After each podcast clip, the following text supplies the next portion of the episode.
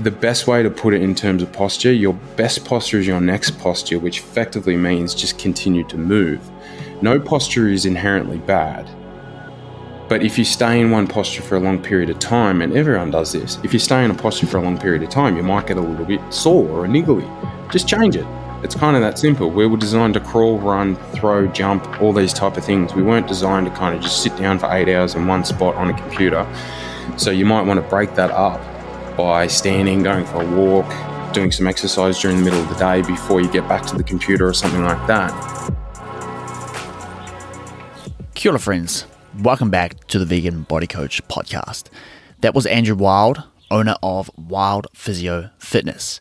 And on today's show, we're tackling back pain, posture, technique, the role of genetics in sport, and a whole bunch more. If you've ever been in a position where you're dealing with a niggle or perhaps a full injury, I know how frustrating this can be. But if you're switched on, you'll go and see a physio to take a deeper look into what's actually going on and get you back to doing what you love ASAP. But how do you know which physio is actually good to approach? Like any industry, there are great practitioners and there are some poor practitioners. I wanted to bring Andrew on, someone I met back in 2018 at the first Ultimate Evidence-Based Conference in Melbourne, run by the JPS Health and Fitness crew, to provide some insights, some perspective, and some practical take-homes so you can feel better equipped at knowing who to trust. This episode was a super insightful conversation, and I had so much more I wanted to discuss with Andrew, so no doubt I'll bring him on for a part two in the future. But before we jump in, as a quick intro, my name is Jackson Burden. I'm a personal trainer, nutritionist, and gym owner here in New Zealand, and this show centers on bringing vegans and plant-focused eaters evidence-based and, importantly, nuanced information on training, nutrition, and overall health and well-being. If you enjoy this one, if you enjoy this episode, be sure to hit that subscribe button and take a look back through some of the back catalog. I'm sure you'll find some episodes of interest in there. Now, one final point of attention before we get started. Andrew let me know after recording that during the first section of this podcast, when mentioning back pain and activation deficits and hypertrophy, he actually meant to say atrophy. So I didn't want to get you guys mixed up with those two words. Hypertrophy meaning the growth and accumulation of muscle mass, and atrophy meaning the decline of muscle mass. So when you're listening to that section, just swap those words out and you'll get the full understanding of what Andrew was alluding to in that section. Okay, let's get Andrew in. Here's episode 45 of the Vegan Body Coach Podcast with Andrew Wilde. Initially, I wanted to preface this conversation just by saying, hey, look, we haven't had a physiotherapist on the podcast yet or chatted about anything to do with rehab or injury so far. So I really wanted to get you on as someone I've already met and you know, someone that I value your opinion and your perspective on things. And even by following your content, it's pretty plain to see that you have a different approach to, say, a lot of the physios that, you know, the general population would go to see. Even me as a gym owner, dealing with clients, you know, on a regular basis that have injuries or niggles, and it's like, okay, cool, go see a physio. But at the same time, it's not my warehouse, my wheelhouse. So how am I to know whether that physiotherapist is, you know, going to put them in the right direction or not? And I think just like anything to do with, you know, my area of nutrition or training, there's going to be great practitioners and there's going to be, you know, less than great practitioners in the same industry. So it's hard for me as a coach and, of course, the client or the general population to kind of know who to trust, who to look for, and, you know, what's going to actually help them at the end of the day. So I wanted to get you on, Andrew, to help us break some of that down, maybe cover some myths and misconceptions around this particular industry. But maybe to kick it off, mate, how did you get into this industry of kind of rehab and physiotherapy and to where you are now with your business? Honored to be the first physio, so thanks for having me on. So my journey started when I was an adolescent. I was injured a lot as a young athlete. So I played cricket, Aussie rules, golf, tennis. I sort of played every sport known to man because I grew up in a small country town and that's kind of all we did. So I got injured a lot as an adolescent, so I was always at the physio. So that was kind of the catalyst why I went down the route of doing physio at university. I knew I wanted to do something in health and I wasn't sure what, and physio seemed like a good fit because of the sport that I was playing combined with the fact that I had exposure combined with I wanted to do something in health. So that's why I started in at physio, and I loved it when I started at university. And then since I finished university, I worked in a variety of different clinics, and now I run Wild Physio Fitness, my business in Neutral Bay here in Sydney, and it's been up and running for about 4.5 years now, and we focus on physiotherapy, strength and conditioning services, and we try and merge the fields of strength and conditioning and physio. Yeah, awesome, man. So you obviously got into this industry purely based on the fact that you had experienced a lot of injuries and you obviously had some level of interest in kind of understanding the finer points of that. Yeah, for sure. I had stress fractures in my back when I was 16, 17, 18, sort of 3 years of running, and it kind of ruined a lot of the football I was playing. I missed a heap of football in those really crucial years, and it was frustrating. And when I was going through it, I thought that there was a better way, because I was going to these physios and a lot of them were saying that you need to get stronger or build up your core and all this sort of stuff. And it didn't make sense to me. You know, they're teaching me, and we'll probably dive into this in a sec, the core activation stuff and the crap behind that core theory. And I'm doing all these things on my back, you know, switching on my core. And I'm like, how is this going to help? I was like, questioning why, and then I went to uni, and then we're getting taught this stuff. So we'll delve further into it in a sec, but I went through multiple physios until I found a physio that really helped me. And it was really basic advice. It was load management, build up general strength in the gym, and the biggest thing was load management, because I was playing so much sport. It was just a matter of, okay, well, I need to peel back a little bit of the stuff that I was doing and manage my load a little bit better, and then I can get back on the park. But the other thing about it is I was in this big growth phase where I was going up.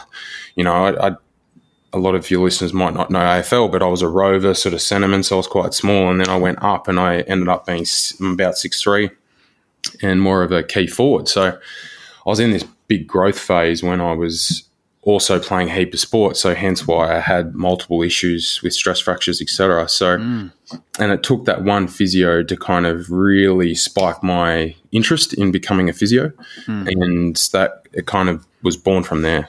Yeah, and so your own ability to, I guess, figure out what's actually going to work for you, did that allow you to continue on with your sporting career, or was that something you kind of parked?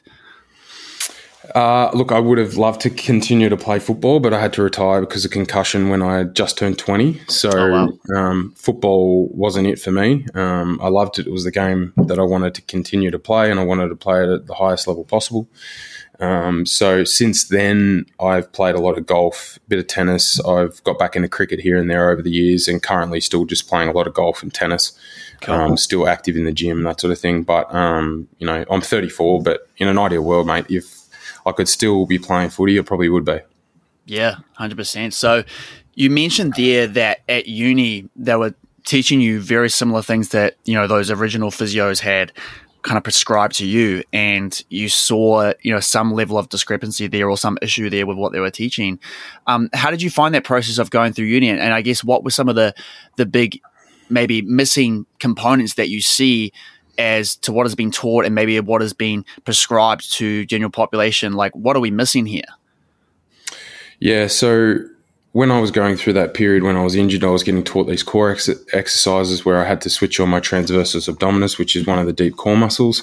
And this idea was born in the mid to late 90s when there was a professor at the University of Queensland, Paul Hodges, that did a study where he looked at a group of people that had back pain versus a group that didn't, and used different arm movements to work out what was their core activation like with these different arm movements. And he found that it was slightly delayed with the people that had back pain. Now, from this, then this notion of core activation was born. But now what we know is there's no supporting evidence at all for the basic assumption that those with low back pain have activation deficits. or atrophy of the core muscles like the transversus abdominis or multifidus. So I got to university thinking that, you know, we'd get taught some strength and conditioning stuff, be in the gym and all this. And we're lying on our backs doing core activation exercises, trying to switch on our TA and our multifidus and these small muscles. And we're using like ultrasound guided, we're using ultrasound to see this. And like, I'm struggling with it. I couldn't do it. A lot of us couldn't do it. And like, I'm just thinking, if I can't do it and I'm a pretty good athlete and there were a lot of other good athletes there, they can't actively isolate these muscles. It doesn't really make that much sense. Mm. And I was really strong and fit, and I was just kind of tearing my hair out thinking, this tiny little muscle isn't the secret here. Mm. And I think we're better than this. And I think a lot of people would blame the fact that someone had back pain back then, or even now, there's still clinicians doing this, on the fact that the person has a quote-unquote weak core. Now, just because you have an activation deficit or muscle hypertrophy, that doesn't necessarily mean it was the cause. Okay, so an activation deficit or muscle hypertrophy is more likely to be the result of the pain rather than the cause. Does that make sense? Yep. For sure. So people will have a reduction potentially in these studies that they've done purely because they do have back pain. Now, some of the research that we have, especially in the last 10 to 15 years, and this is via a lot of the work that Peter O'Sullivan has done, a lot of the people that have back pain actually have a very strong core and back purely because they're guarding all the time. So their muscle tissue is on all the time trying to protect their back, trying to protect themselves. And this may be because they're trying to guard to try and protect the back. It may be because they're being told to sit upright and stay in a really nice posture, or they're being told to tense their core to try and help themselves, but often it's just making them worse. Mm. So an analogy I often use is if someone walks around all day and they clench their fist as hard as they possibly can all day, and then at the end of the day they try and write something, or they try and pick up something or throw something, it'll be really hard because your muscles in your forearm are tired. So it's the same when it comes to the back pain side of things. I see this all the time. People come in and they're just guarded. They're grabbing with all their muscle tissue. Someone's told them they've got a weak core. And the poor muscles, they're just tired. Mm. They're so bloody tired at the end of the day that when they do something basic like pick up their kid or do their shoelaces or something like that, because the muscle's tired, they get a little bit of a spasm or whatever it is, and then they get pain. So often what I'm doing is I'm trying to reverse these beliefs that people have to try and get them to relax the muscles when they don't need them. Mm.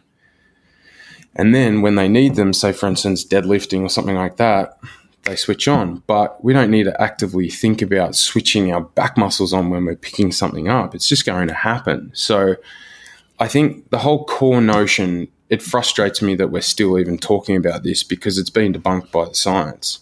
You know, there's no supporting evidence at all that core activation exercises are better than anything else.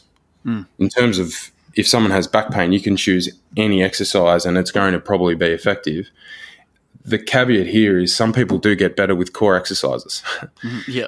If they just do core exercises, but it's not because of the core exercises getting them stronger or something within the core. They might have greater self-efficacy. They might just be a little bit more confident. They're starting to move again and exercise again. So it's not the core exercises themselves. Yeah. So if we, like, I guess with that whole area, when you see someone in your clinic and they come in and they have an issue, say it's back pain, say it's whatever, and then we can kind of maybe reverse engineer this, but like, what are like some of the main factors that would actually influence that injury in the first place? Like, say they do have a sore back and they think they've got a core deficit or whatever. What would you say are like the main influences that, I guess, get someone to being injured in the first place? And then maybe we can cover off like how you would actually address that particular situation. Yeah, so a lot of people think it's just because of something structural and that's the reason why they've got pain. But with the biopsychosocial model that we have now, it is a lot more detailed and complex than that. So you can have no damage and have pain. Okay, so and vice versa. So we know that it's not just because of changes within tissue. Right. So we need to factor in, and I like to use an analogy, often the cup analogy. So if we overflow this cup that we've got with too much stuff, we're putting a lot of stuff into the cup, then potentially someone would get pain. And things that go into the cup would include stress, sleep, fear, previous experience, tissue, training, etc. So if we consistently add more and more into this cup, it can potentially overflow and someone may get pain if it exceeds their tolerance. Now, a lot of people, when they do get pain, what they do is they stop and their cup gets smaller, so their tolerance or their resiliency levels come down, and then they can overflow the cup a little bit quicker. So what we're trying to do with exercise and strength training and these type of things is try and build a bigger cup. The other thing that we can do is remove stuff out of the cup. So stress and sleep play a massive, massive part here. So often people will get injured when things are just really busy in their life. You know, they've got, I don't know, multiple children, that there's a lot happening, work's really stressful, they're getting 5 hours sleep rather than they're normally used to getting 8 or something like that, but they're still trying to train really hard in the gym. So the system can only cope with so much work. So framing this to clients is really important for them to understand that it's not just about their body and the physical structures within their body. It's about everything. The biopsychosocial model, which includes everything I was just discussing. So your bio is the physiological pathology, the psychological is your emotions, behaviors, etc. Social is your socioeconomic status, cultural factors like work, family, etc., etc. So it's looking at the individual and not just looking at the specific spot, being like, it's because of this in your back, that's why you have pain. It's more multifactorial than that. Yeah. You can correct me if I'm wrong here, Andrew, but I'm almost visualizing like two distinct groups of people. And, you know, one group would be a lot of the people listening to this podcast who are already in the gym training. They probably train quite hard and maybe they are experiencing, you know, somewhat regular injuries or niggles as a result of like hard training. And then I have another group in my mind of your general population who never have trained in their life and they're just going about their day-to-day life and they experience some kind of injury just doing normal day-to-day things. Like maybe they fall down the stairs or they pick something up and they kind of strain something. I'd love to almost like separate those two and get your opinion on, you know, what I guess would be the approach for each of those, considering this biopsycho model that you've just described to us. You know, that individual who is not training already in the gym, with the first point of call being going, hey, you need to start some strength training. And maybe for the people that are already training in the gym and they're experiencing some niggles, well, then it's a case of like, okay, well, how do we appropriately adjust your training to reduce, you know, some of those things coming into the cup, as you mentioned? Yeah, well, someone that isn't training and they're not exercising at all, the first thing that we would do is try and get them to exercise a little bit more. Mm. So something so simple like just some walking. You know, a lot of people are averaging, you know, 2,000 to 4,000 steps a day if they're doing desk jobs. You know, getting them to try and double that up to closer to 8,000 plus would be nice. So getting them to start walking a little bit more. And then, look, ideally, yeah, get them to strength train because we know all of the great benefits that we're getting with the strength training. So the idea of that is we're building up the resiliency and the tolerance of tissue so it can cope with day-to-day activities, so things become a little bit easier. So say, for instance, they're picking up their kid and the kid's 10 kilos as an example, but that has given them grief in the past. If we build up their deadlifting or their squatting or whatever it is and we build it up to, say, 60, 70, 80 kilos or more, all of a sudden them picking up the child is relatively easy compared to what they do in the gym. So a good way to think of it is their cup's quite small. We're trying to build up their cup a little bit so it's bigger and then it won't overflow as quickly. So with that, also we're building up that tissue tolerance. So that's often injury is going to happen with people that are either doing nothing or they haven't done much for a long period of time, or someone's exceeding their tolerance by doing too much or exceeding their tolerance in a short period of time. And that's classic of runners. You know, runners during COVID, you know, they went from doing maybe 10K a week and then they can't go to a gym and then all of a sudden they go to 30Ks and they've exceeded their tolerance. They've just done too much too soon. So if someone comes in that's an exercise junkie, you know, they're doing heaps of stuff every week, well, load management is the king.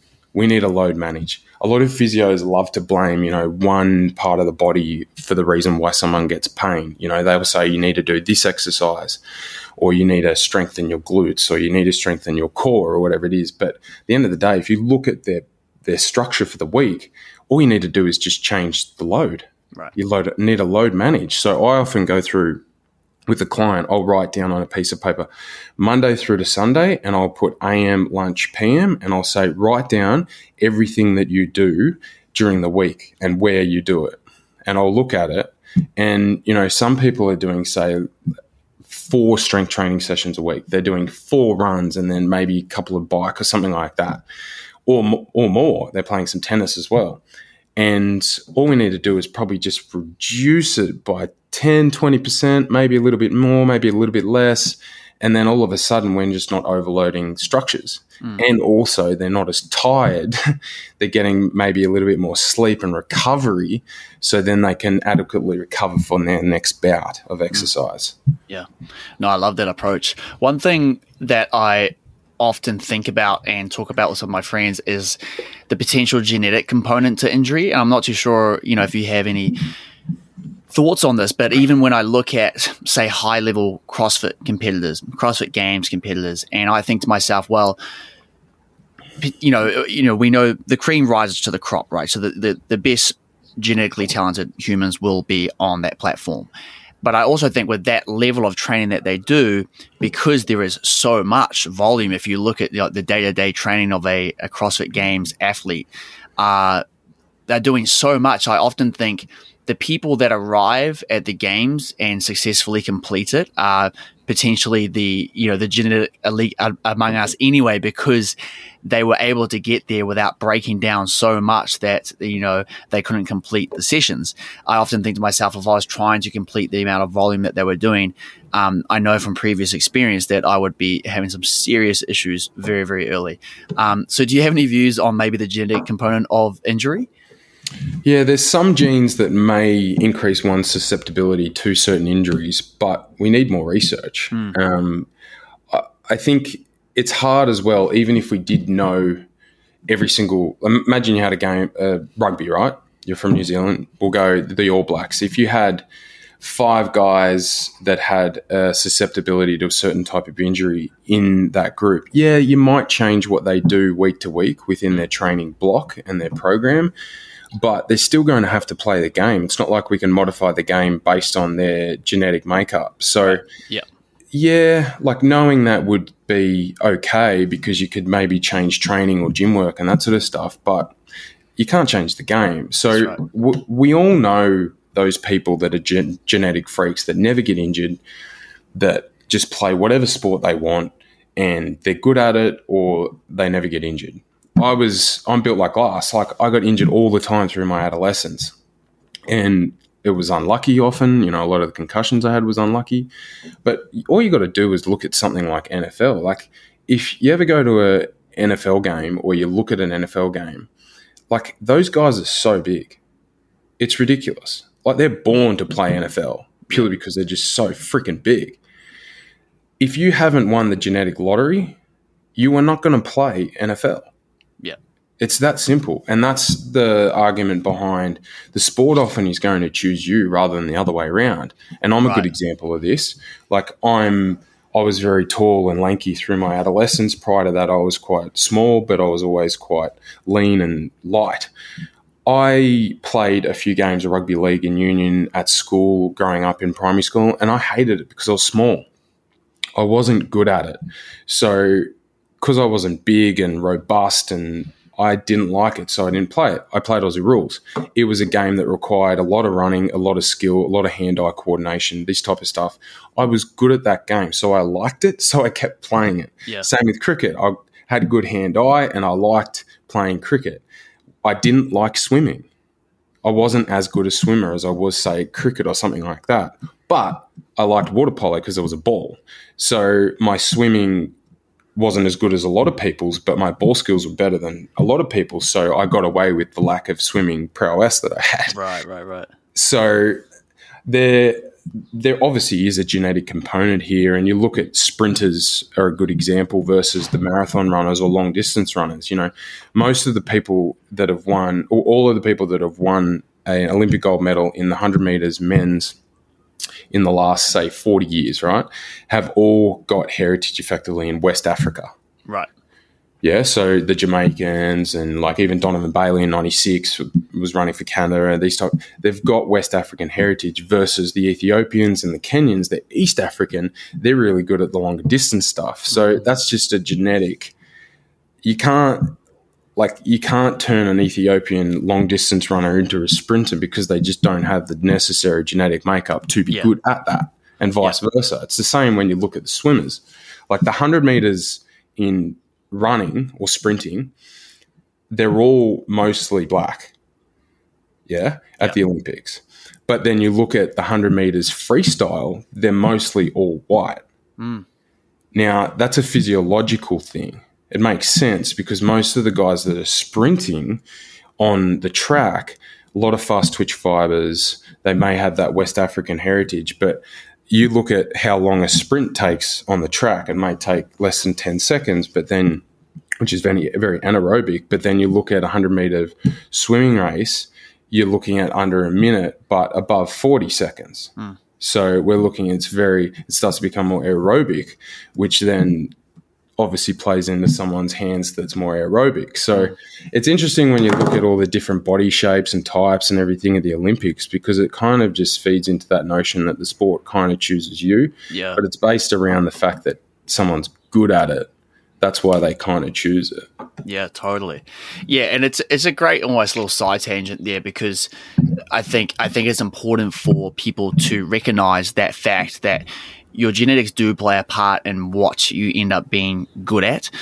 There is a physiological component that is outside of just pure determination and grit and however much discipline you want to put into a sport. If you're not built for that sport, if you're not, if you don't have, these larger percentage of fast twitch fibers to be a sprinter, you're not going to be at the top. You can still do the sport and love it, but it probably won't be that enjoyable when you're continuously being crushed by everybody around you. So you kind of, 100%. It's, it's a case of like allowing people to, or encouraging people to choose a path that is more in line with kind of what they're born to do in a way. And I kind of get frustrated with this, the notion of, you hear this quote all the time. Hard work beats talent when talent doesn't work hard. And it's fucking bullshit. Totally. Yeah, to a point. Like if you had two people that had the same genetic makeup and one worked harder than the other, they would probably beat that person eventually. Yeah. But if someone's just genetically gifted versus not genetically gifted, like you can't polish a turd. I know that's like you can't turn someone that has say they can run 11.2 in the 100 and they're 19 years of age, and that's the fastest they've ever run. They're not going to make the Olympics. No chance. Right. Zero chance. Yeah. It's just not going to happen. So, like, if you want to get better at sport, you can work hard, but if you really want to get better at sport, choose better parents, but you can't do that. Yeah, totally. Yeah, and just that, I guess at some point in an individual's life, they have to decide, hey, look, maybe this isn't the sport that takes me to the top, but that's okay. You can still enjoy doing what you love to do. Like as a personal example, I've always loved training like a bodybuilder, but my response hasn't been that of a genetic elite bodybuilder. You know what I mean? It's been more of an average response to that type of training, and it's still enjoyable for me, and I still love the progression and the daily toils of going into the gym and training, but recognizing early on that I'm made different to that guy over there, and that we all are on our individual journeys, and that's why I think the huge importance of just staying in your own lane and focusing on what you're doing, and avoiding the comparison trap, because the reality is an individual's genetics do play a large role in their response from training. Massive. And I think you've got to also factor in a lot of people are on steroids. People online they're comparing themselves to these people that are genetically gifted, combined with the fact that they're on the juice, and that's just a recipe for disaster. Yeah, your genetic makeup will determine a lot of what you can and can't do in terms of your physical capabilities. And, you know, even your architecture of your muscle tissue, you can't change that. It's the architecture. Like a calf muscle is a good example. If you've got a really high, if you've got a really long Achilles tendon and your calf muscle, your gastroc starts really quite high, closer to your knee, your ability to grow a bigger calf, you're already on the backburner, like you're playing catch up with everyone else that has a gastroc that starts a little lower. Yeah. On that classic example, I was a jumper, you know, I did AFL, which is a lot of jumping based stuff. I did high jump, and I've got a very long Achilles tendon, which is elastic, which is great. Right. But in terms of muscle bulk, it's harder to get a bigger calf because I've just got a really high, a high start of my gastroc. So, it's the same thing with like a peak of a bicep. You see some of these bodybuilders, you know, they have this beautiful peak of a bicep, and that is the architecture. It's just, you know, that's from mum and dad. Yeah. Thanks. Yeah. You know, 100%. That's just a gift. You know, I've got a good story about this actually. When I was about 5 or 6, I was really enjoying going to gymnastics in Wagga where I was growing up, and we'd go and, you know, jump on the trampoline and do flips and all this sort of stuff and get on all the gym equipment. And I'm talking gymnastics here. And my dad hadn't picked me up yet, and I wanted to keep going. And finally dad came and picked me up the first time after mum had been picking me up for months and months and months. And dad picked me up, and dad was about 6'1" back then. And I remember the coach effectively said to dad, "I don't bother bringing Andrew anymore because he's going to be too tall." Oh, I see. That's a good example. Right. I would have been the worst gymnast. I'm 6'3", long levers. If you walk into a gym, like a gymnastics gym, all the guys are short. Yeah. You're not going to survive at 6'3". Yeah, totally. So the coach recognized that early on, like once seeing your dad.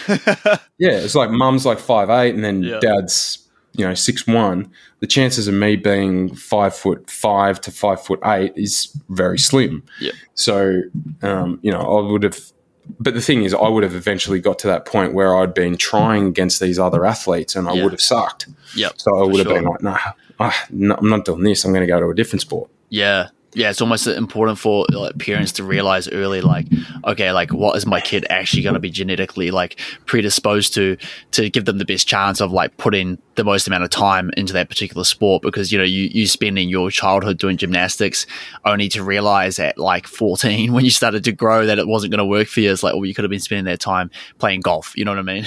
Yeah, exactly.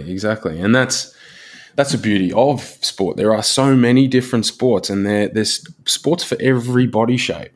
So, and you can try heaps of different sports and see whether it works out. Like netball or basketball, like if you're 5'5" or 5'6", you're not going to make it. Yeah. As a woman, and you're probably not going to make an under 6 foot in basketball if you're a guy. Like it's very unlikely. So, look, it's an interesting conversation. I like this conversation around this because a lot of people think that you can just work as hard as possible and you become a really good athlete, but it's just not the case. You've got to have gifts to start with most of the time. Yeah, 100%. And it's just something that I talk about a lot with clients is the importance of just enjoying what you do. Like, because most of the people I will work with and most of the people probably you deal with are not people seeking elite level of competition, but they do want to create a lifestyle that improves their health and allows them to move and function. But in order to do that, they need to find movement that they enjoy doing so that they can, you know, adhere to that. They can do that on a regular basis. They can be consistent with that training. So I think the enjoyment of the journey, of the process is incredibly important. You know, like for myself, I love to do the bodybuilding type training, but at the same time, I love to run with my dog, and I like to, you know, enter Spartan races and do these types of things. If I wanted to be purely in the gym, just lifting all the time, then I wouldn't be doing all these other things. But at the same time, I want to enjoy what I'm doing. So it's a combination of things for me, knowing that maybe I won't be the best at any one of those things, but I'll be able to enjoy the process of movement and some level of competition and, you know, things to work towards. So I do think that's a huge component for most of our listeners as well, as just finding something that really that gets you in there, gets you moving, whether it's hiking, whether it's golf, whether it's lifting weights, you know? Yeah, for sure. And sustainability is the number one thing when it comes to an exercise plan. As long as you can see yourself continuing to do that long term, you know, go for it. That's what we want. So hobbies and different exercises and or exercise types or sports and that sort of thing are really good. And that's why I love sport. You know, sport is just so good because it keeps you active. And often a lot of people, they don't like going to the gym or they don't like just going for a run because it's boring. But then it's boring for a lot of people. But if you then get them to play tennis regularly or something like that, well, it's fun and they don't feel like they're exercising. Yeah. It's in a fun environment, it's social. That's why hiking's often a good one. A lot of people in their sort of later stage in life, you know, 50 plus, they start to get into hiking because it's very social because you can talk to your friend while you're hiking and that sort of thing. So, yeah, it's just find something you love and enjoy and keep doing it forever. And you can keep – and ideally, this is why I love golf is because you can play golf until you die just about. You know, I played golf the other day with a guy that was 85, you know. Cool. So find something you can continue forever, and even if you can't continue something forever like a football, try and replace it. Yeah, I love it, man. Well, I did want to circle back, Andrew, just to some – maybe we can cover off some of those common injuries or maybe misconceptions that you would hear in your clinic. And we've kind of touched a little bit on the back pain one already. Like people, they come in, they have back pain. Well, I get this all the time.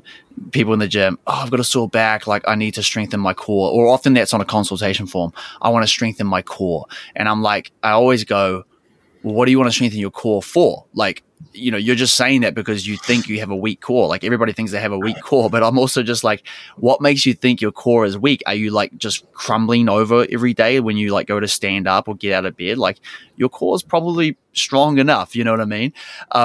So like, I guess the question is, if it's not a weak core, what is actually causing that back pain?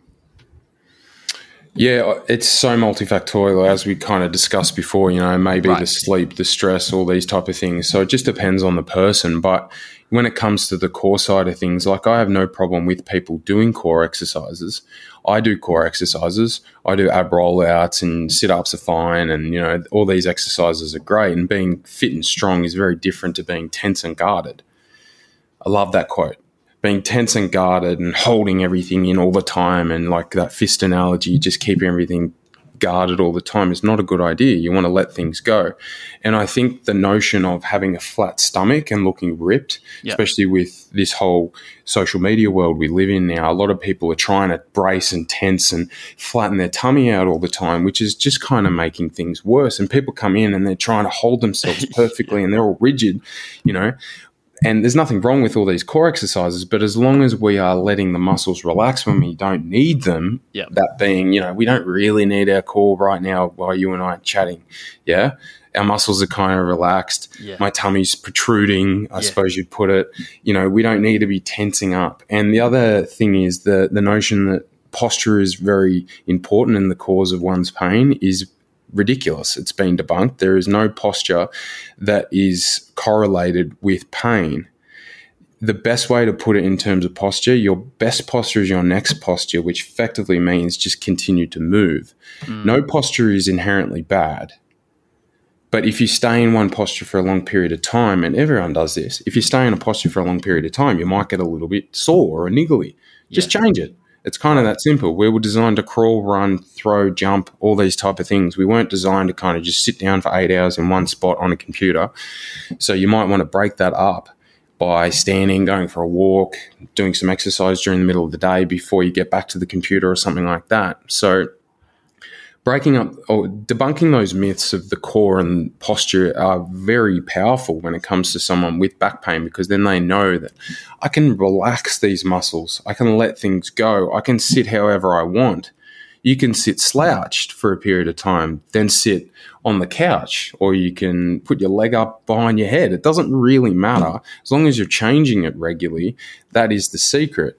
And everyone's heard it from their mum or their dad or someone, like stand up straight and sit up straight and all this. You don't need to. You can just change your posture regularly, and that often helps. And I've helped hundreds of people over the years, thousands of people, when I've just said to them, throw that stuff out the window. You don't need it. You don't need to tense your core up. You don't need to protect everything. Let things go, change your posture regularly, and their back pain goes. Right. And the reason why, they're not clenching the fist all the time. Muscles start to relax, and then we're building tolerance up with the strength training, and then all of a sudden, boom, it's gone. So it's more complex than that, but that's kind of the basic way you do it. Yeah, it's almost like taking those ideas of just allowing you to relax, changing your posture on a regular basis, then, you know, combining that with, like you mentioned, just some basic strength movements is probably going to do most of the work for you, even if you never included a core exercise in, like, a quote-unquote core exercise in your strength program. You're going to get probably would you say you're getting most of the benefit from just doing those few things? Yeah, so when it comes to the research with back pain, the type of exercise looks like it doesn't really matter as long as someone does some exercise and kind of sticks to it. Yeah. So if someone doesn't want to strength train or they don't want to do something, I don't make them do it. I will say strength training is a good option, but if they don't want to do it and they just want to get back into hiking, and if they've had, you know, a few years off hiking, they just want to get back into hiking, that's in terms of the research is not necessarily any better than us doing strength training. Gotcha. Yeah. So if someone likes doing something, I would just push them into starting to be more active. And like everyone has a bit of a bias. I have a bias towards strength training because I just love the benefits. You've got so many great benefits from the strength training. Everyone should strength train throughout their life to maintain muscle mass, bone mineral density, get so many great effects. But when it comes to back pain, choose something that someone's going to stick to is the number one thing. And walking's so simple, like short, regular, brisk walks is such a good option. Kind of little movement snacks, you would put them. Yeah, I guess that even kind of leads into the whole posture thing, because if you were, you know, taking your 8-hour day, which most people spend at their desk now, it's almost like if you have those little movement snacks, you're getting out of those, you know, one posture positions and going out for a walk and then coming back, and you're almost, you know, you're getting the benefits of both. I think, you know, just like your food environment is important for nutrition, it's like your work environment is probably quite important for your posture and your, you know, how your body is structured, because it is a case of like our work environment in the modern day is built around a very rigid, that's the word I'm looking at, very rigid posture. And I always tell people, I'm like, look, you can get a standing desk, but if you're just standing all day in the same position, it's just as rigid as you were if you're like sitting all day in that same position. So like if you've got a standing desk, how about you just put it up and down at regular intervals throughout the day, so you're consistently changing? Or maybe you've got like one of those fancy chairs that have all the different things on it where you can like spin it sideways, you can like sit on it sideways or kneel on it or like slump on it or whatever. So you're throughout your 8-hour day, you're like never in one position for like longer than an hour. I think would, you know, from my opinion, that would be amazing, right? Yeah, changing it regularly is a great idea for sure. It's it makes complete sense. Yeah. And one thing as well, a lot of people when they start an exercise journey, they might start with say heaps of running or strength, or they do both or whatever, but then they forget that they need to walk. So that walking is always a base of everything that I do with my clients, is to make sure they're getting enough steps, because the majority of people just really aren't getting enough steps. So if we try and get them up close to that sort of 8,000 plus is a good place to be. And anyone can do that. You know, you go for a short brisk walk in the morning and the afternoon, a couple of incidental walks during the day, and happy days. You know, you're going to get your 8,000 probably. Yeah. So just because you're going to the gym, just because you're exercising, doesn't mean that you can do no steps during the day and just stay at home and never leave. Yeah. There's two other sort of main kind of common injuries that I see a lot of, or even just common thoughts around people's bodies that I kind of hear all the time that I wanted to cover with you. One of them being hamstring tightness. It's something I hear all the time. I even heard it on the weekend because we were doing some yoga, and, you know, people say, oh, my hamstrings are so tight. Like, this is a really hard posture for me. And I've always kind of like I've heard different perspectives on like tightness in a muscle, and it's always been quite a confusing sort of area for me. And I think it probably confuses the general population even more. But you know, the notion is, oh, I have a tight muscle, so I need to stretch it. So is this really an issue for people, do you think, and specifically in regards to the hamstrings? And how can we actually influence, you know, I guess, quote unquote tightness in the muscle? Yeah. So often people wouldn't know they had tightness unless they try to stretch their hamstring, say, for instance, or if a clinician told them that they've got a tight hamstring or whatever it is. Right. You cannot influence the length of a muscle, okay? So if we stretch a hamstring, the muscle isn't lengthening. Even if you stretch it for weeks and weeks and months on end, the muscle doesn't change in terms of length. It stays the same. So we cannot do that. What we do see, if someone, say, does flexibility training on their hamstring for a week or 2 weeks or a month or whatever, we do see changes in flexibility, but they are changes in terms of the nervous system. So it increases its tolerance to stretch. Now, if you stop doing the hamstring stretching, after a period of time, it will revert back to where it was prior to you starting that flexibility training. So the flexibility changes that we do see after someone does stretch, they don't hang around, they don't last. They may only last 5 to 10 minutes and then they're gone. But if you consistently do it, you might see some changes, but it's a nervous system change where you've increased your tolerance to stretch. Yeah, makes a lot of sense. Now, hamstring tightness isn't necessarily a problem. Just because one has hamstring tightness doesn't increase their potential risk of certain injuries. It may or may not. Now, I am someone that, say, has, you know, tight hamstrings and a fair bit of neural tension, but I've always had that. So there is somewhat of a genetic component here. Some people just have more neural tightness than others. There is a caveat to this. Some people that may have, say, hamstring tightness from, say, nerve-related issues down from their back down, that is slightly different. But if someone's just got sort of side-to-side, hamstrings are both tight, do we need to do too much about it? Probably not. Right. Now, in terms of the tightness, the changes that I would like to see people make would be to then do something that eccentrically loads the hamstring in the gym, like a Romanian deadlift or a Nordic or something like that, because often people will find that that helps their quote-unquote flexibility more than just doing the flexibility training without the strength training. So, and if you have a look at the research with mobility training, so if you had a group of people just do mobility training without the strength training, and you had a group of people doing the mobility training just through strength training. So they're just strength training, and then there's a mobility group. The mobility changes you would see across both groups would be very similar. Now, the strength training group would maybe even be better than the mobility group, and it'd hang around longer. You are also influenced by your genetics here. So one's hip mobility, you cannot change one's hip mobility much purely because it's based around the hip anatomy. Now, the socket, some people have a shallower socket, some people have a deeper hip socket. So someone that has a shallow hip socket will typically have greater hip mobility. Someone that has a deeper hip socket will typically have less mobility purely because they're hitting end of range through their hip. So you can't move the bone. It's the same with ankle mobility. If someone's hitting end of range through their ankle because of bony anatomy, you cannot move the bone unless we went in and shaved it. So it's kind of futile doing all of these mobility drills when you're hitting end of range, and the range of motion mobility changes that we're getting from strength training is enough. Right. We may not need to do any mobility training or flexibility training because it's already happening with the gym. The other thing about flexibility training, people always give up. It's boring. They don't do it.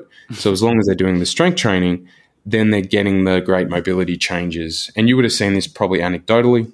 Yeah. People come in and they start to do squats for the first time after ages of not exercising, or they've never exercised in their life, and they start off and they can do like a quarter squat. They feel really stiff. And then after months, all of a sudden they can go into more of a sort of arse to the grass squat and they can just get further. So they're the mobility changes that you often see.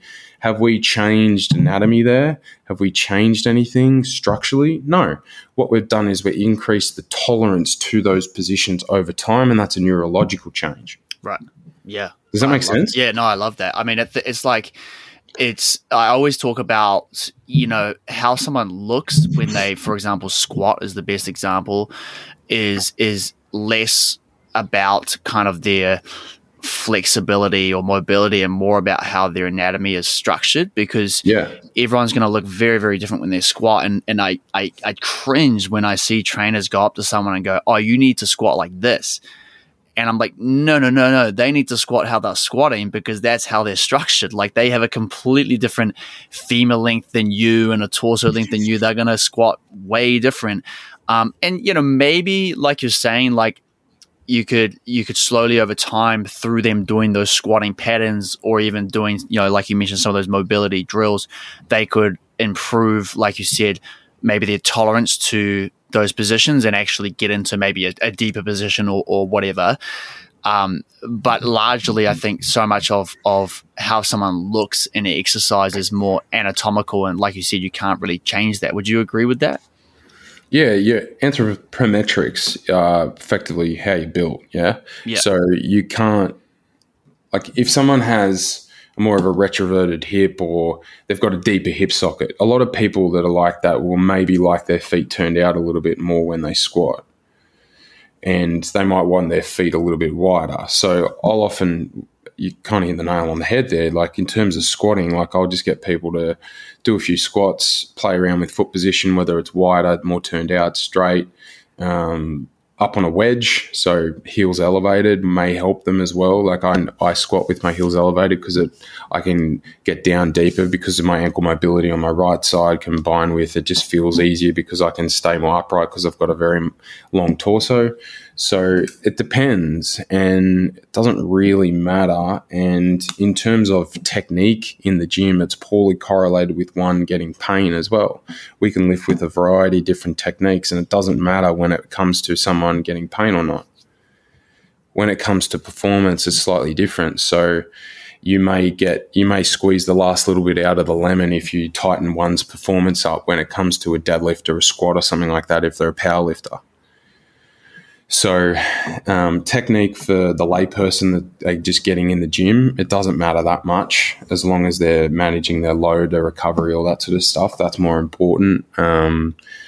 Obviously, you wouldn't want to be, you know, throwing around the weight really quickly or really, really slow, because we know that if the tempo is really slow or really fast, maybe we're not getting as much tension, and tension is what we want when we're trying to build muscle. So technique normally is fine with most people, and a lot of people come in and to see me and they're like, "How's my technique?" I'm like, "Mate," or "It's all good. Yeah. Your technique is fine. We don't even need to worry about it." Yeah. So that's something as well that annoys me online. There's all these technique gurus out there. The biomechanic gurus. Yeah. Like, they're just overcomplicating everything. Yeah. We live in a world where we have an obesity epidemic. People aren't exercising enough. They're not walking enough. And then these guys and girls online are saying, you need to do this squat like this, or you need to do this row like this. And if you're not doing it like this, you're an idiot. Yeah. That's just creating more and more barriers for people to not exercise, because they're like, "Oh, shit, I'm going to be that dickhead in the gym that's not doing it properly." Mm-hmm. Like, we don't need that. We need people to – like, we need to be movement optimists and allow people to move however they want and give them the flexibility to move however they want in the gym and do what they want as well. You know, you don't have to go to the gym. You don't have to do this, you know. Choose something that you like and enjoy and stick with it. Yeah. That's the key. Sticking with it is the number one thing. Yeah, it's huge. I often think, like, you know, with – clients that I work with online, they'll send through a technique video for me to look at, and oftentimes I'm working with brand new people going to the gym, and I am trying to slowly work their positions, say on their barbell squat or their deadlift, into a position that's probably the most effective for them to lift the most amount of weight. But apart from that, once that's kind of sorted and I'm like, yep, you're in a great position, you're doing all those cues perfectly, I don't need to, I guess, get too intricate with like, hey, your arm needs to be in this perfect like 30-degree angle or, you know, anything like that, where, you know, most of the time they send me videos, I'm like, yeah, that actually looks really good. Like you're using good cadence. You know, we're getting good stimulus to the muscle that we're actually trying to target here. It doesn't need to be any better than that. And, you know, and then it can just take some stress off people for, you know, thinking that, oh, this has to be perfect. Well, it doesn't actually have to be perfect. Your body is pretty resilient, and it will, you know, find a good way to lift this load. But yeah, I do agree, man. I think there's a lot of people trying to overcomplicate things these days. And the reality is, yeah, we just need to get more and more people training and doing it consistently over time, just like you said. Yeah, they're trying to stay relevant. I think that's why they do it. And, you know, another good example is tempo. You know, like you and I have been in the gym long enough that if you're doing a really heavy squat or deadlift or bench or something like that, and someone's programmed like 3-0-1-0 or whatever it is, the tempo stuff, like no one's like counting it like 1 and 2 and 3. Like all you're trying to do is get the weight up off your chest if you're doing a bench press or something like that. And we know with the research with tempo, it's effectively irrelevant as long as the weight is controlled. Right. You wouldn't want to go too slow or too fast, but most of the time people are going to lift it with fine tempo, especially women, because women will often do it a little bit slower than men. Yeah. Men may go a little bit quick depending on their goals, obviously. If they've got more of a hypertrophy goal, we might want to slow it down a tiny bit. Yeah. If they've got more of a power goal, depending on what exercise they're doing or whatever, we might want to speed it up or keep it the same. Yes. So I just think so many people online are just trying to stay relevant by they want to create dependence. So people rely on these people to make sure that they're doing the right thing in the gym because they're like a biomechanical expert or whatever, or they're a tempo expert, you know, right, yes. Like just lift the bloody weight. You're going to most likely control it, manage your rest and recovery, get close to failure on those lifts. You know, leave maybe 1 or 2 reps in the tank, maybe 3 if it's a bigger lift. Yeah. Rest long enough in between each sets and maybe hit the muscle group twice a week. Like, people overcomplicate this shit so much. Yeah. Like, I feel like strength and conditioning coaches and PTs and everyone, like, they try and overdo it in terms of trying to sound smart when the nuts and bolts of the strength and conditioning concepts of someone getting fitter and stronger and bigger and everything are quite simple when you boil it down to the basic fundamentals of progressive overload, rest periods, reps in reserve, and the exercise selection. Like, they're kind of 4 big ones. Like, it's kind of simple. 100%. I think there's probably like, yeah, like you're saying, there's these huge principles that we have to go by, but probably the person coming to you going, oh, like, but what about this thing? What about that thing? I think a lot of these people are seeking, you know, a faster level of results or maybe some kind of level of instant gratification. So they're like, well, what if I do this tempo? Or can we do this new exercise that I saw this person doing on their Instagram reel or whatever? Because I think that particular thing is the key. And it's like, well, none of that really. It's like the icing on the cake. It's like, it doesn't matter a hell of a lot. Really, what matters is what you just mentioned, was those principles. It's, you know, it's exercise selection, it's your, you know, it's your volume, it's your intensity of effort, it's your recovery. Like, those are things we should be hammering home. But of course, you know, like we all know, they're not sexy enough to really create great content around. So people, you know, seek out the flashy exercises or the tempos, and here we are. This is the problem as well with the internet, is when people are training for a specific sport, they think that the exercises that they do in the gym should look like the sport, when that is not the case at all.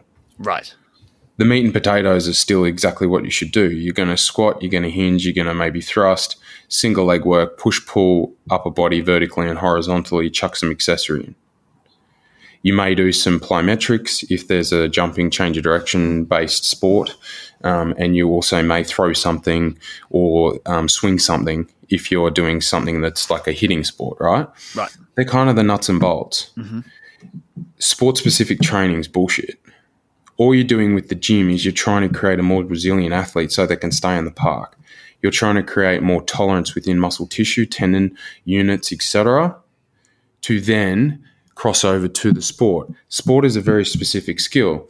So golf, tennis, something like that, that's very specific. To get better at those sports, do that sport. Do more of that sport. The gym is a conduit to keep you out there. The gym is a conduit to maybe help you become a little bit stronger so then you can swing the club faster or whatever it is. But if you only do slow training with gym, you'll probably stay slow. Get fast, train fast to get fast. Right. So the sport-specific stuff, I tear my hair out about it. Golf and tennis, mate, they're hopeless. You see all these golf and tennis stuff online because they're two sports that I love personally. Yeah. And they're doing all these crazy things that look kind of like what they do on the tennis court, but there isn't going to be a crossover. Yeah. 100%. Like, just get them to swing something really fast and get them to jump. Yes. Yeah, and almost like you said, I love how you mentioned, building – resilience in those tissues so that you can stay on the court longer. It's like, okay, let's do the basic strength movements. Like, let's get you doing like some level of a unilateral, single leg movement, doing these kind of basic strength movements. But then a lot of the skill component is developed by actually doing the sport. So it's like, you utilize the training to keep you on the court and to maybe develop some speed, as you mentioned. You can use those power drills, but it should be pretty basic, and then use your time on the court doing actual skill training to get better at your sport. It's like, why would you waste time in the gym trying to mimic what you're doing on the court when you could just go and do that on the court? Yeah, exactly. 80% of all programs will probably be the same. Yeah, I agree. And then 20%, the last 20% may be slightly adjusted depending on the sport, right? Mm. So if someone's, a golfer, you'll get them, like I do a lot of work with speed sticks where they're building their speed and they're trying to swing it as fast as they possibly can. Cool. Am I going to do speed stick work with a footballer? Probably not. Right, yeah. So the last 20% is where you're going to make some slight adjustments. So it's all just a pissing contest online, unfortunately. It's gotten to that point. I just think there's a lot of idiots out there and we just need to keep things simple. If you want to get better at your sport, do sport more. And one thing as well, we're in off season now for football, and a lot of footballers or soccer players or rugby union, whoever it is, if you're in off season, a lot of people, I saw this by Lockie Wilmot the other day and I completely agree with it, and I spruik this with all my footballers. A lot of them don't touch a footy for 4 or 5 months. And they think that the gym and all the running is going to make them heaps better at football. Right. Like, getting fitter might help. Getting a little bit stronger might help. Getting more powerful might help. But they don't touch a football for 4 or 5 months. And it's a skill-based game, especially in, say, soccer or AFL, where it is very skillful, where you've got a mark, kick, hand pass, etc. Keep the football or whatever it is in your hand all year round. And that will make you better at the sport, especially if it's a ball sport. Yeah, 100%. That's a great point there. There's so many areas I'd love to chat over with you, Andrew. But I think maybe to round this one out, for people listening, how would you recommend, or what advice would you give them when it comes to actually selecting a physiotherapist to work with, if they're currently dealing with an issue, or that they're probably going to deal with one in the future? How do they know who's quality and who's not, and how would they go about their selection? This is the hardest question you've asked me today. It's tricky. It's really hard.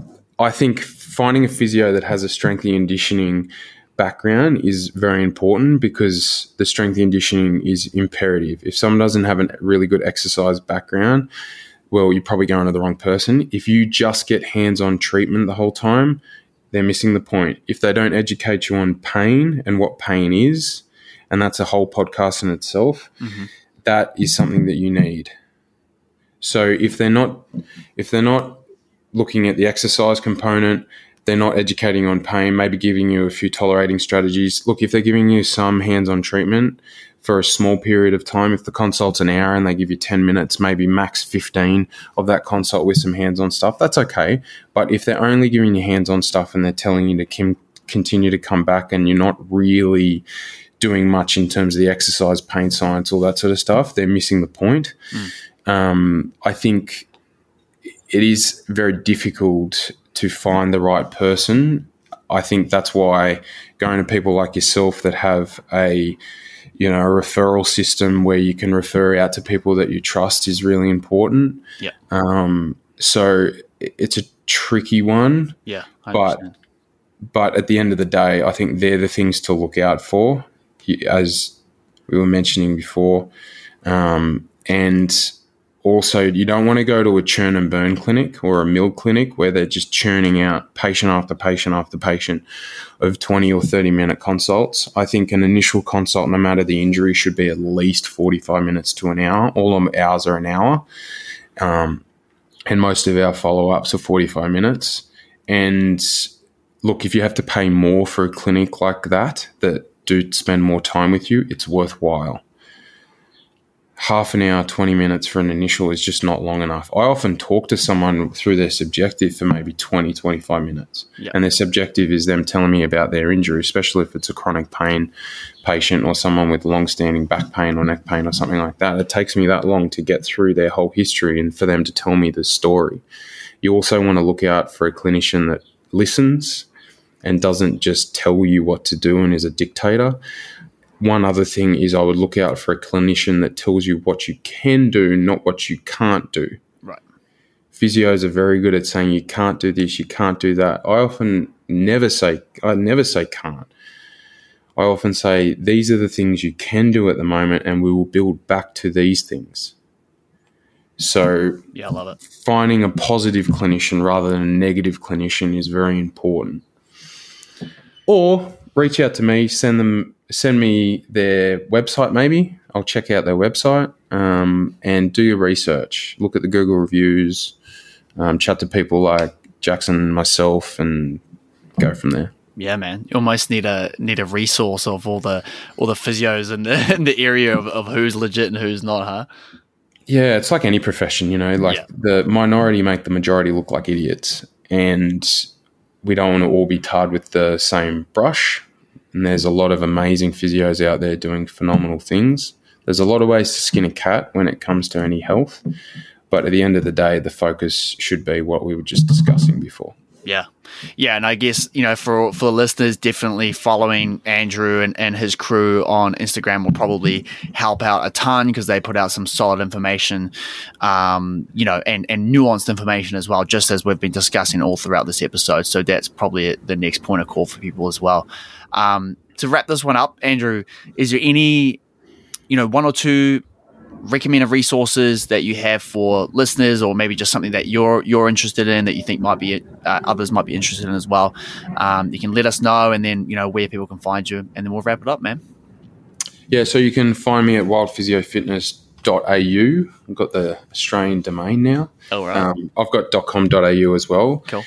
So everything's on there. I do telehealth if anyone wants to see me via telehealth, even if you're based in New Zealand. We can work out the time zone. Brilliant. So that's an option. I've got ebooks on there. I've got a free app that you can use for your training and nutrition and everything as well. Hook into that. That is an option. The ebook, Your Body Bible, covers nutrition and strength from an evidence-based perspective. It's an absolute beast. It's 168 pages at the moment and close to 60,000 words, but we're doing an update at the moment and it's close to 230 pages now. So hopefully going to look at getting that published in hard copy form in the coming year or so. Right. So there's some options in terms of resources. Cool. I think online, if you do follow me, if you're more interested in this physio side of things and the evidence-based community, have a look at the people that yourself and I follow, and even the people that we repost. I think they're the people to probably follow. Yeah. So, and don't get hoodwinked and sucked into a lot of the crap online. A lot of it is people just spruiking their own services to make themselves look good. So look out for yourself, and to make sure that you follow people that don't make you feel worse. You want them to empower you and make you feel positive. Great way to wrap it up, Andrew. So thanks so much for coming on. I absolutely want to get you on for a part two. There's some other stuff around, manual therapy and pain that I'd love to discuss with you in more detail. So we'll have to set that one up. Happy to chat anytime. I love doing podcasts. I think it's a great medium. So happy to do it at any time, mate.